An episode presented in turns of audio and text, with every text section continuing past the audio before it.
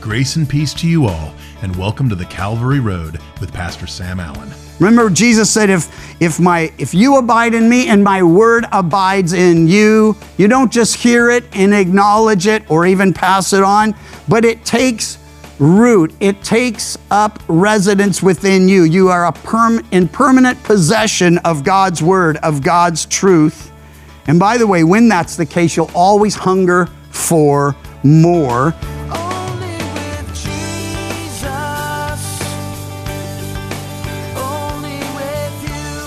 Today's sermon is part one of a three part message entitled The Lamp, the Seeds, and the Storms.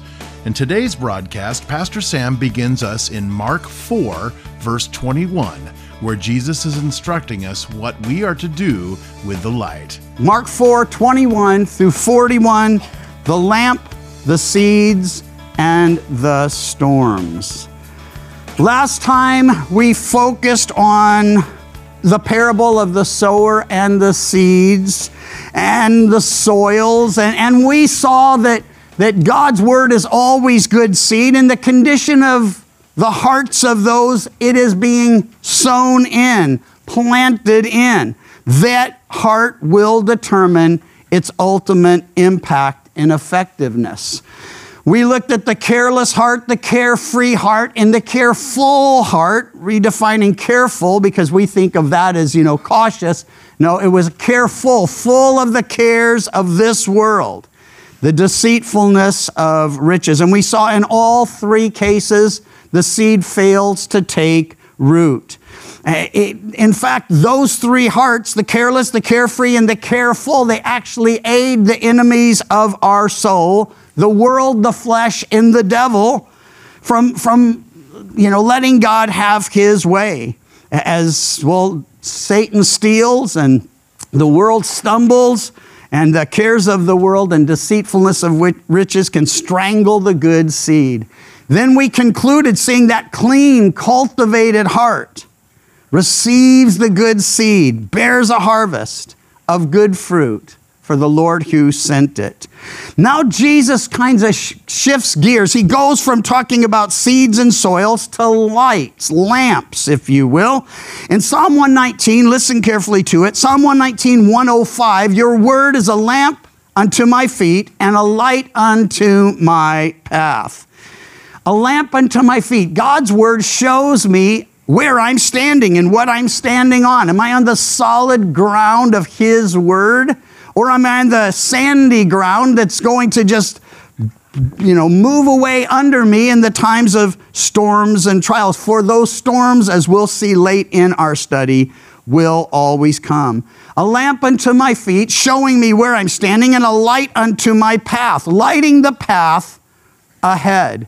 The Lord says, This is the way to walk, walk in it. But He doesn't just point us to it, He lights it through His word and walks before us on it. Well, we looked at those three dangers then that the good seed could be stolen, that it could burn up or be choked out. But we never dealt with the fourth danger, and today it might be the greatest danger.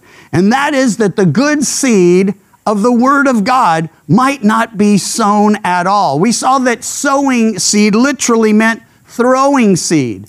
So in that day, the guy who was planting the, the uh, field would simply walk on that beaten path, throwing seed to the right and the left. And, and here's the thing we don't even have to worry about Satan or the world or, or our own flesh if no seed is ever sown. There will be no harvest unless the Word of God is actually shared.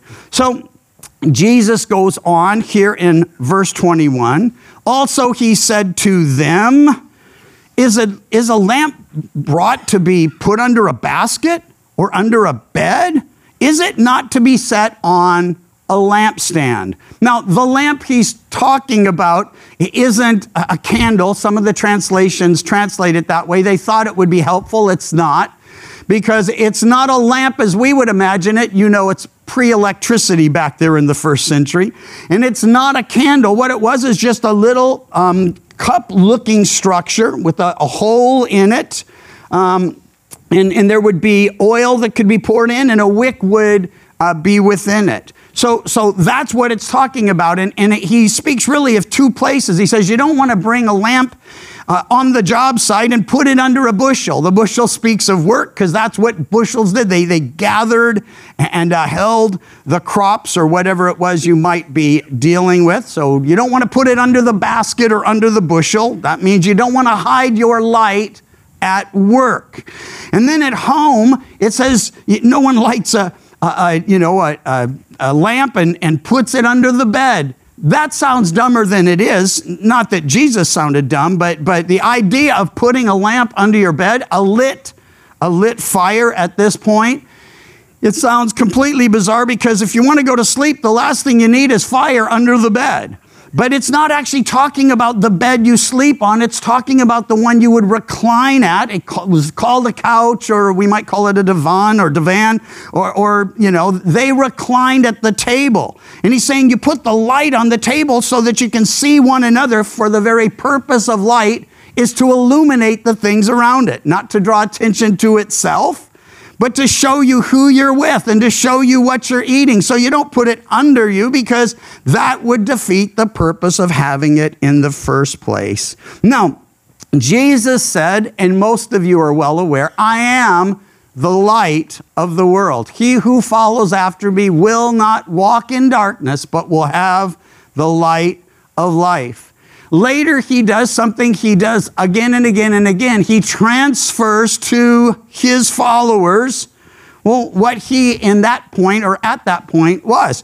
He says, I am the light. Now he says, You are the light of the world. A city set on a hill cannot be hidden. That city set on a hill, by the way, he's saying, wherever you work, wherever you go to school, wherever you live, wherever you fellowship here and anywhere else, wherever you shop, you are a light in that place. The light of the world. You are a light of the world. City set on a hill cannot be hidden. Then he says, and it's a little bit of a, of a, a paradox. Let your light so shine before men that they'll see your good works and glorify your Father in heaven. Why is that a problem or a paradox? Because earlier he said, don't do your good works to be seen of men. Now he's saying, Let your light so shine before men, they'll see your good works. And here's the key and glorify your Father in heaven. When Jesus worked mightily and wondrously, as we've seen he has, and we'll see it again in the next chapter, when those things happened, they were marveling and glorifying God in heaven. Jesus came to glorify the Father. So the key in good works is to be one who does them, but not so people will notice us or pay attention to us or give glory to us or think more highly of us. It's not about us. We're doing it to please Him and to bless them. So He should get all the glory. Well, for there is nothing hidden, he goes on to say, verse 22, which will not be revealed, nor has anything be kept secret that it should come, but that it should come to light. If anyone has ears to hear, then he said to them, uh, If anyone has ears to hear, let him hear. Then he said to them, Take heed what you hear. Why does he say that? Because there are truths and there are lies. Truth comes from God, lies come from the enemy of the Lord. When we went through the Proverbs, we saw that God's word is filled with God's wisdom. But the wisdom of the world, that's found everywhere else. And he says, the wisdom of the world, foolishness with God. The wisdom of God, necessary for us. So he's saying, whatever seems to be, whatever might possibly be, well, it's going to be exposed for what it really is. And it's interesting, he multiplies this idea here he says, Be careful what you hear. Make sure you're hearing the truth, believing the truth, absorbing the truth, holding on to the truth. Because, well, as we saw in the parable uh, last time, the, the enemy comes to steal the truth. He does it by lying, he does it by accusing, he does it by, by um, you know, tempting, he does it by questioning and then denying God's word, as we saw in our last study. So be careful what you hear. Luke 8 18 says, Be careful how you hear, in what manner or means. It's important. If we're casual and careless in our reading or in our listening to God's word, well, it will kind of just come and go. You, you know the, the, the phrase or the saying, in one ear and out the other? He's saying, make sure that never happens with the word. Reminded me, I don't know why, of a Twilight Zone episode where this little thing got in a guy's ear and came out the other side, and that was all good except for it laid eggs. I don't know why I share that with you, but um, maybe there's something there. I mean, if we think about it, if God's word goes in and it actually, you know, saturates, lays some eggs in there, if you will, then there'll be some life as a result. Well, bad illustration, but possibly some rescue of it. You decide. Uh, be careful what you hear, be careful how you hear. And then Jesus really exhorts us elsewhere to be careful who you hear. Be careful when you're reading the scripture, it's important to ask these questions Who is the one speaking? Who is the one receiving? When, when Jesus uh, addresses the whole temptation issue, you know, and we saw it, he said, It is written. So Satan tempts Jesus and he says, That's not going to happen because here's what the word of God says. When Satan tempted Eve, God had said, If you eat that fruit, you're going to die. Satan says, You're not going to die. And so it's important to know who's speaking and in what context. So, so the reason I share this is because the Bible is full of truth, but there are also lies in the Bible. Once I was in a conversation with somebody who was trying to say the Bible's not true, and I, I mentioned, he said, You know, the Bible's just made up. I said, No, it's not. Oh, just written by men. I said, No, that's not true. And he said, Well, there are lies in the Bible. I said, Absolutely right. And he's like, What? You, you acknowledge there's lies in the Bible like he thought he got me or something. And I'm like, yeah, the Bible's full of lies. In fact, listen, Jesus said, unless you be born again, you will die in your sin. Jesus told Eve, if you eat of that fruit, you will die. And Satan said, You're not going to die. That's the lie he told her. That's the lie he's telling you because there are lies in the Bible. And sadly, you're believing the lies. So the, the point here is we need to know what's being said. We need to be careful what we hear, how we hear, and who we hear. Then he says in the latter part of verse 24, with the same measure you use, it will be measured to you. And to you who hear, more will be given. For whoever has, to him more will be given. And then this is another of those phrases that sounds a little confusing. Whoever does not have, even what he has, will be taken away from here, him. So, um, has here in, in verse 25, whoever has means to possess. Remember, Jesus said, if, if, my, if you abide in me and my word abides in you, you don't just hear it and acknowledge it or even pass it on, but it takes root. It takes up residence within you. You are a perm- in permanent possession of God's word, of God's truth. And by the way, when that's the case, you'll always hunger for more. It's one test. And then he says, whoever does not have even what he has. It's the one who's heard the word, who, who says he believes or she says she believes, maybe even shares the word with someone else. But in their heart of hearts, they don't really believe. They've never really received. It hasn't taken root. And so when he says whoever does not have, even what he has, and means seems to possess. Because lots of people have some knowledge of the scripture, but it isn't how much you know, it's how much it has impacted you and transformed you. He says, the one who seems to possess, well, what he has or seems to, will ultimately be taken away from him.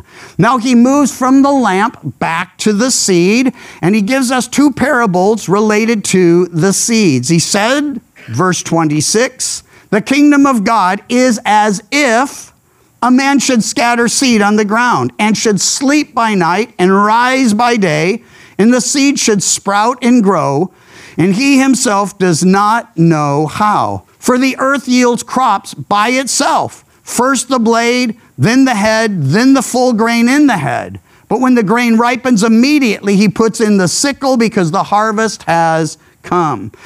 first phrase after he says the kingdom of heaven is like this. He's trying to explain something that's beyond our comprehension, but using something everyone in that day could observe and would understand. It's like someone scattering seed on the ground. And when it says he sleeps and rises by day and the seed sprouts, he's not saying it happens overnight. It's really saying he sleeps and he rises, and he sleeps and he rises, and he sleeps and he rises. But each day he goes out, and, one day the, the, the seed has sprouted, and, and then the next day it's growing. And it says he doesn't even know how. Now, we know a lot more today than they knew in that day as to the processes. But it hasn't changed the fact that it happens without any human intervention.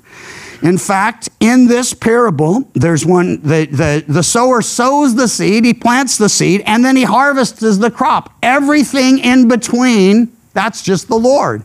The Lord takes care of the rest. Now, um, progress in areas like irrigation, and we've made great progress in those kind of areas, obscures what was once so obvious, uh, at least in that day, because you would have planted and you would have prayed and you would have waited for the rain to come because you needed rain to germinate the seed. You didn't have a way to go out and water the field.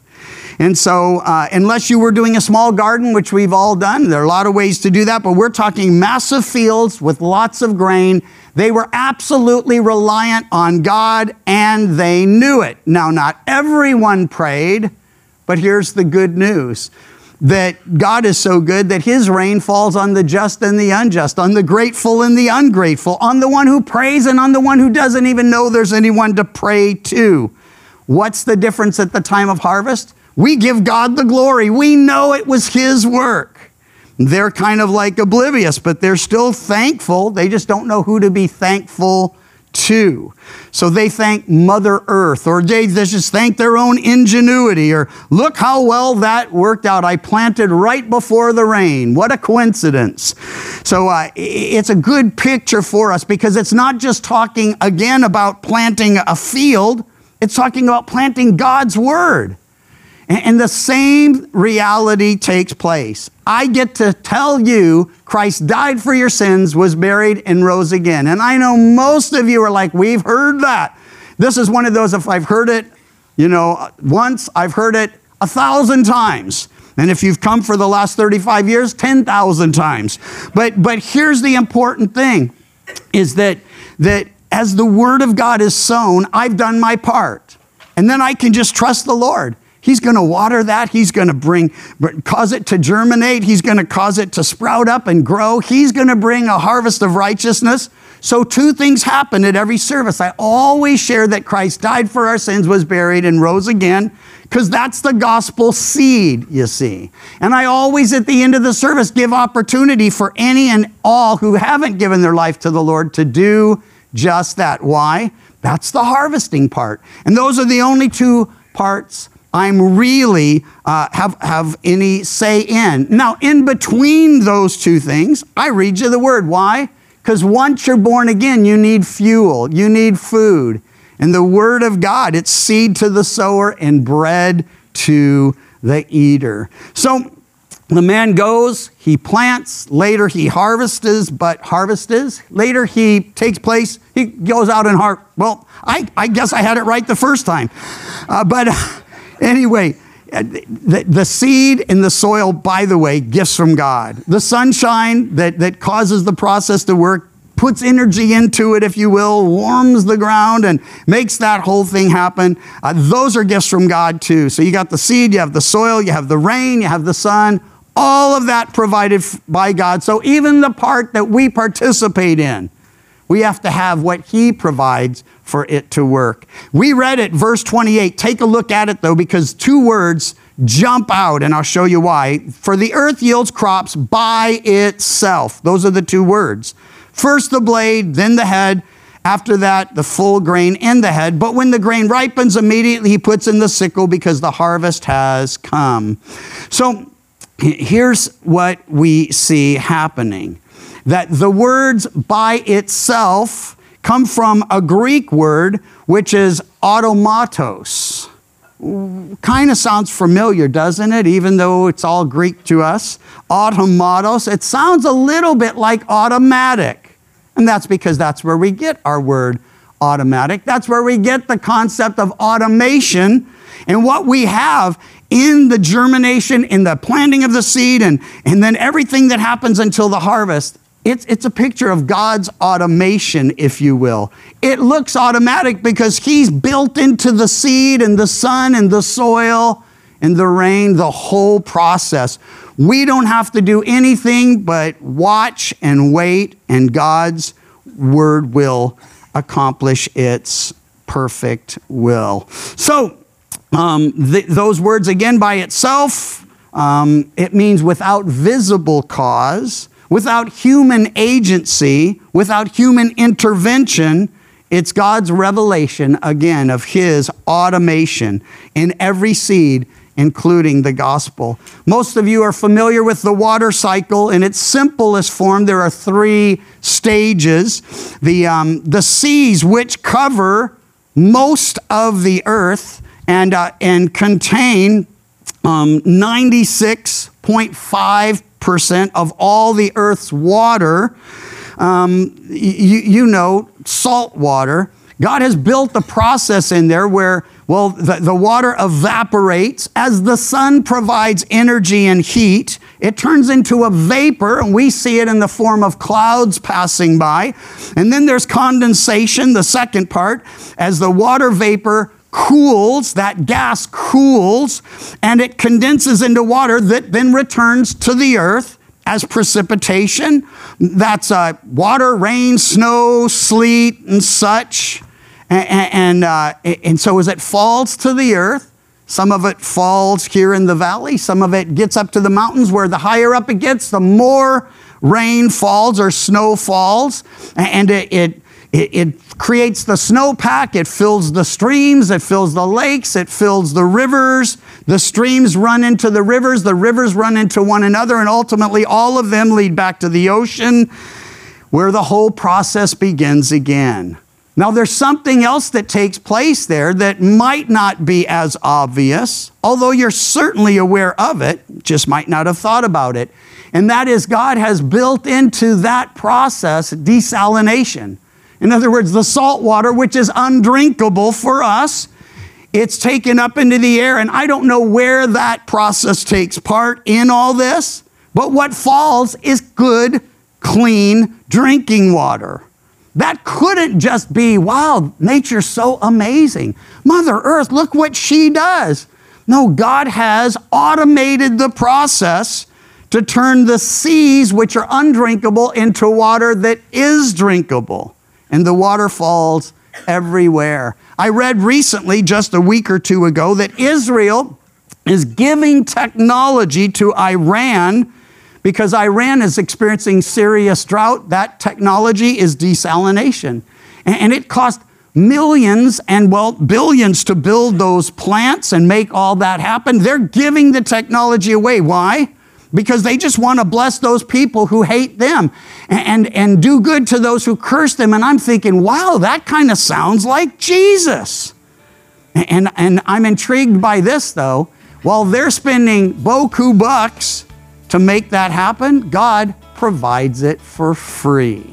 We don't have to do anything to get fresh drinking water except not pollute the fresh drinking water, which we seem to be pretty good at. It is so easy to get caught up in the trials of this life, so caught up that we neglect to sow the seeds that we have been given to plant. We can neglect to do the very thing we are here in this world to do. Now, there's a wonderful scripture in Psalm 126 that I hope gives you the same comfort that it is giving me as I work with a very heavy heart on this broadcast tonight. It says, Those who sow in tears shall reap in joy. He who continually goes forth weeping, bearing seed for sowing, shall doubtless come again with rejoicing, bringing his sheaves with him. The Calvary Road is a ministry of Calvary Chapel Chico, and you can visit our website, ccchico.com, or download the CC Chico app to contact us and listen to other studies from Pastor Sam. You can also listen to The Calvary Road as a daily podcast by visiting thecalvaryroad.com. We'd love to hear from you. And until next time, may you find grace and peace as your journey takes you down the Calvary Road. And your grace, it surrounds me, and your peace, it fills my